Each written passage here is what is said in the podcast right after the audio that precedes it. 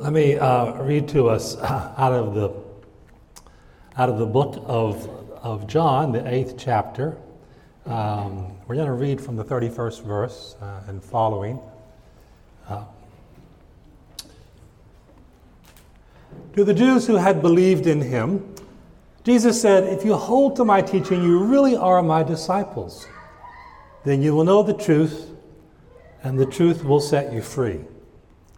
They answered him, We are Abraham's descendants, have never been slaves of anyone. How can you say that we shall be set free? Jesus replied, Very truly, I tell you, everyone who sins is a slave to sin. Now, a slave has no permanent place in the family, but a son belongs to it forever. So if the Son sets you free, you'll be free indeed. The Word of God for the people of God, thanks be to God.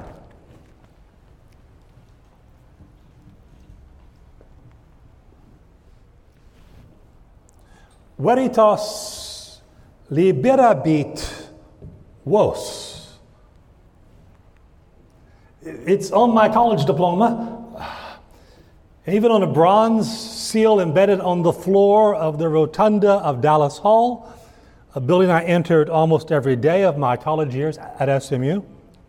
But fittingly enough, I suppose, I'm not sure I ever really thought about what I was stepping all over in those days. At least I didn't do so in any way that would, that would lead me to a deeper understanding of life, how we're meant to actually live it. Now, I knew the phrase came from scriptures, and that when you translated it from the Latin, that those three words meant the truth will set you free. Then I discovered uh, that a whole lot of other institutions and universities and organizations uh, also uh, had that same motto, at least some variation of it. Caltech, Idaho State, Indiana, University Tennessee, Ottawa University in Kansas, Johns Hopkins in Baltimore, Xavier in the Philippines, Canterbury Christ Church in England. It's carved into stone over the entrance to the main building at UT Austin and over the library at Georgetown up in DC. Anybody go to any of those schools? All right, we'll work on you. TJ did. I paid for somebody to go to the school. You paid for someone to go to the then you definitely get the, get the credit for it.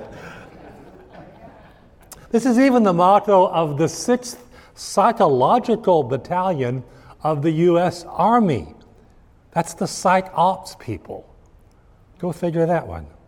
And more originally, at least, at Harvard and at Yale, the two universities from which SMU even borrowed their school colors, Harvard Crimson and Yale Blue, their mottos are simply veritas, or truth, and lux e veritas, or light and truth. But then living in Boston myself, uh, I discovered later on that most of the Harvard folks I knew didn't take those words any more seriously than most of my undergraduate friends at SMU did either. In fact, unless it involved the Red Sox, the Bruins, or the, uh, or the Celtics, most students in Boston didn't take anything very seriously. There's just a whole lot of problems with trying to translate that Latin phrase not just into everyday English, but into our everyday lives as well. Veritas liberabit vos. Yes, the truth will set you free, but then whose truth? We might wonder. It doesn't take an advanced degree from any institution to, to, to, understand that in America today, there are a lot of different understandings of what constitutes truth, aren't there? For some people, truth is a weapon to be wielded and, and aimed at whomever they may wish to whack. Whatever group or individuals they believe to be violating the truth or their personal version of it. Yet the problem is, of course, that when some people speak the truth, even some, even some Christian people, that they don't speak the truth in love, as St. Paul said. Christians ought to behave, Ephesians 4 6. They don't use Ephesians 4 6, they use a 2 by 4, and you don't want to be in on the wrong end of that. On the other hand, for some folks, uh, truth is more or less a moving target. That is to say, it is, it is to be defined as you go along. There is no such thing as absolute truth anymore. Truth is simply what you think it may be, and it can and should change on you if the circumstances of your lives change. So, if we get more information about something, if science tells us what we didn't know before, if, if, if, if the culture moves in a new direction, away from the old mores and, the, and forward and into the new ones, if the Supreme Court issues a new ruling, then what is true shifts as well for some folks. That creates a bit of a problem, too, doesn't it? Because it means that, that truth may be different, not just at different times, but even at the same time for different people. Decades ago, William Faulkner described such a, such a situation, I think, in his brooding story, The Bear. Uh, how many of you had to read that in high school? Your English teacher made you do it, along with Billy Budd and Silas Marner. Um, here's how some of you did it. Thank you, Jesus, for Cliff Notes, right? Faulkner said, I know what you will say now, that if truth is one thing to me and another thing to you, how will we choose which is truth? But you don't need to choose. The heart already knows. Courage and honor and pride and pity and love of justice and liberty, they all touch the heart. What the heart holds to becomes truth as far as we can know it, said Faulkner. It sounds nice. But who in the world knows what that actually means? And if Faulkner seems a little unclear to you at this point, I should confess to you that for many years, my solution to the dilemma of trying to understand Faulkner has been not to read Faulkner. so the question remains, doesn't it? What are we to do with this little phrase, veritas liberabit vos? what are we to do with the scripture which lies beneath it? You see, there's really no doubt but that we all want to be free this morning, right? On Tuesday, we'll celebrate the 247th birthday of the Declaration of our freedom as a people. Give a colony away day, as my British son in law calls it. Uh, but it's not the anniversary of our freedom, of course. That took a whole lot more than just proclaiming it or declaring it. We ought to remember in this week of celebrations that it was really a kind of touch and go proposition from the very beginning of our nation's history. The outcome was far from predetermined or assured to anybody this side of heaven. I read somewhere that the average speed of the Santa Maria, which brought Columbus to the New World in the first place, was only two miles an hour two miles an hour. We get frustrated when we have to slow down to the speed limit of 70 or 75. It's no wonder that the crew on the Santa Maria almost mutinied. Similarly, the Declaration of Independence itself was far from entirely popular. If Gallup or Real Clear Politics had had a poll back then, it would have shown that a sizable number of our forefathers and foremothers thought that it would be suicide to defy the, the, the, the English Empire. Even after the war was won, the British remained confident that they could still take it back, they could still easily defeat this upstart nation. All they had to do was to take the city of Baltimore in the War of 1812. It looked like they might do that too. From the vantage point of two Americans who were on board one of the attacking British ships. Uh, they had gone out to try to negotiate the swap of American prisoners of war being held on those ships with British prisoners of war. One of them was William Beanes, and the other one was his friend Francis Scott Key. From the deck of that ship, they watched and they waited through a fateful night in 1814 with their eyes peeled on Fort on the fort and the harbor there. Uh, they knew that if the British flag was flying over it, when the sun came up, that America itself was in dire trouble of, of actually failing. They spent the night trying to see it. The entire British Armada was in the Baltimore harbor firing at that fort, uh, specifically at a flag at that fort. They had told the Americans if you want to surrender, just lower the flag. And we'll take that and we'll stop, stop the shelling.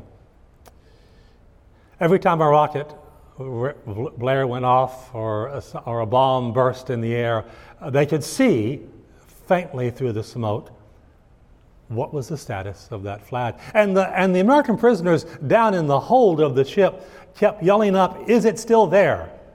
Is it still there? So when the morning light broke and they saw that tattered American flag still waving at the fort, what they didn't know until later, held up, not by the flagpole, which had disintegrated in all the bombardment, held up by people, by patriots who simply grasped it. And when they died, others went on top of their bodies to hold it up further. And when they died, others went on top of their bodies. Is it any wonder that Key was so moved that he immediately wrote out a poem to, to commemorate that occasion? You know it. Oh, say, can you see? By the dawn's early light, what so proudly we hailed last night at the twilight's last gleaming. It took a lot more to be free than just to proclaim it, though. In fact, he wrote in the last verse of that poem, which became our national anthem, a verse that we never sing. Maybe we should. Then conquer we must when our cause it is just. And this is our motto In God is our trust. All of which is why it's so critically important, I think, that as we build our lives individually and corporately, that we build them on nothing less than the truth. There really is no freedom without the uh, truth. And the biggest lie of all is the one that will try to tell us otherwise. The Jews with whom Jesus was speaking in the temple courts that day were so far from the truth, they professed they had never been slaves of anyone. Really? At the very moment they said that, they were the conquered subjects of the Roman Empire. Before that, they had been carted off as slaves to the Assyrians and the Babylonians, not to mention those 400 years as slaves in Egypt before the Exodus. No, we've never been slaves. We can spin the facts all we like, but in the end, we can't change them because truth is truth. You're entitled to your opinion. You're not entitled to your own facts. So you, so you can deny there's such a thing as gravity, for instance. You don't believe in it? If you jump out of a plane without a parachute, the unbending truth of gravity is going to make for a very hard landing for you. Like it or not, there really is a big T out there this morning. That is to say, there is an unchanging, eternal, even absolute truth. That's what the word truth means. It appears here in John 8 32. In the Greek language in which the gospel is written, it's the word aletheia. It refers to what is true in any matter under consideration. The notions of God, for instance, that are open to human reason, but not open to change. The truth is taught in the Christian faith.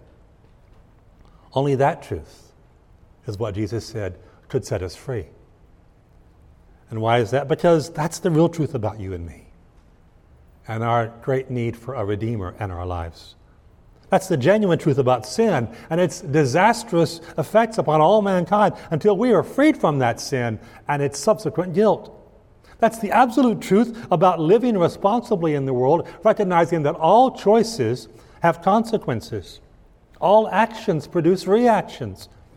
Our decisions in life really do determine our, our destinies. Uh, if you go out and you go over to Interstate 45 and you go south, you'll get to Galveston, but you'll never get to Dallas. Veritas liberabit vos.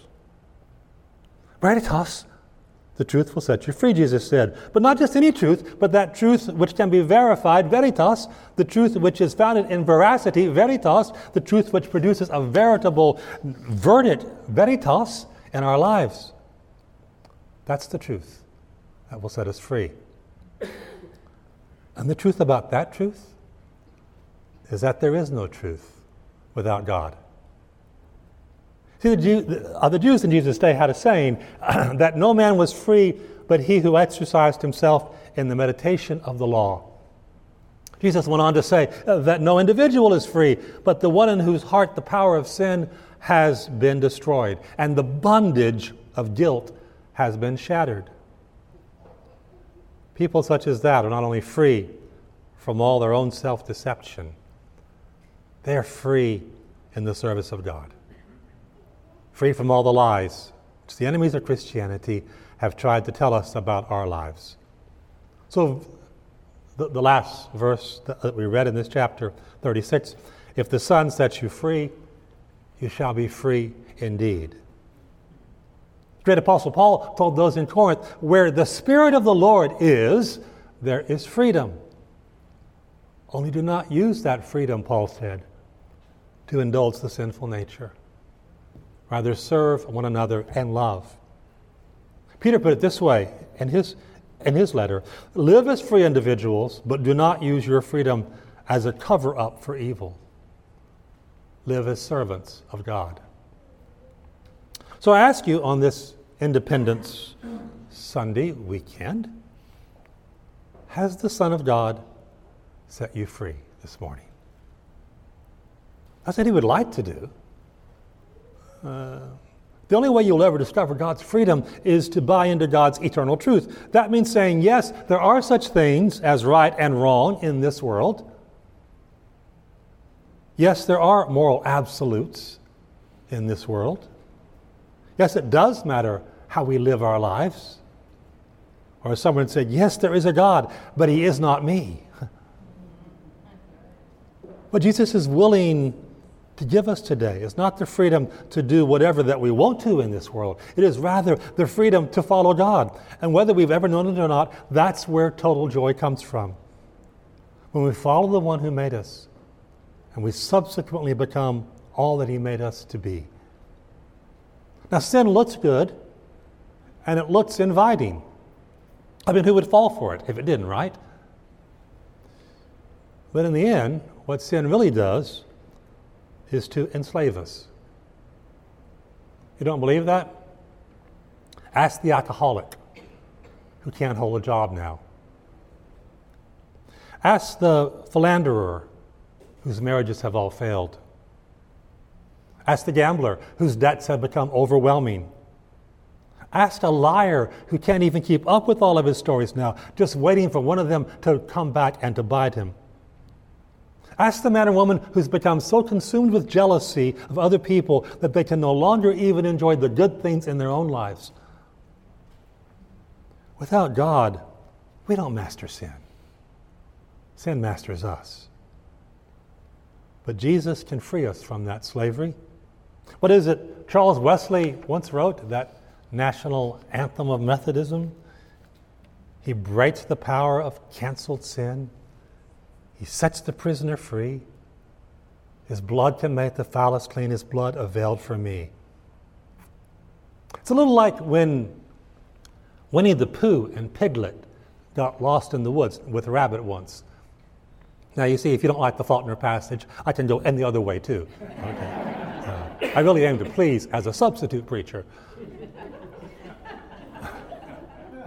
Pooh thought they should go to the right, and he knew that one of his paws was on his right side. Likewise, he realized that when you decided which one of them was the right one, the other one was probably the left one, but he could never remember how to begin.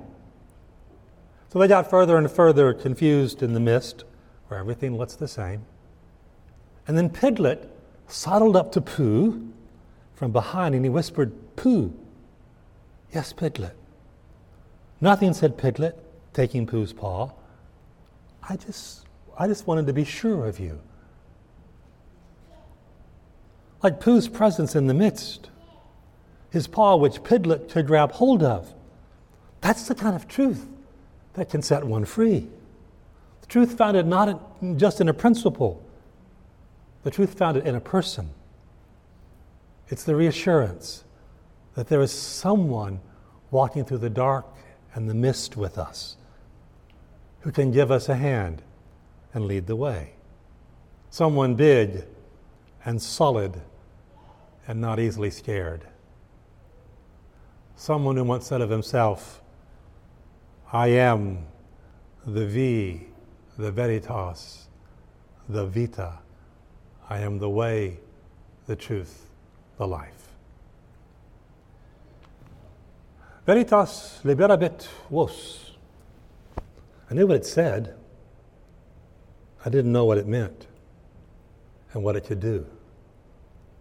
Thanks be to God that it's more than just a motto and a seal inscribed over a doorway somewhere. Thanks be to God that it is a truth and one with a capital T that can set us free. Thanks be to God that independence is more than just a holiday on a hot July day. Uh, that independence is about liberty for you and for me. Let's pray. Father, we give you thanks now that you have brought us into a place where we can be touched by you. We pray, Father, that we'll get rid of all the lies in our life, that, that we'll decide we're going to stand on truth once and for all, and that we're not going to judge truth, truth is going to judge us. Let us be people in whom your truth resides and who to others can speak the truth in love. In the name of Father, Son, and Holy Spirit. Amen.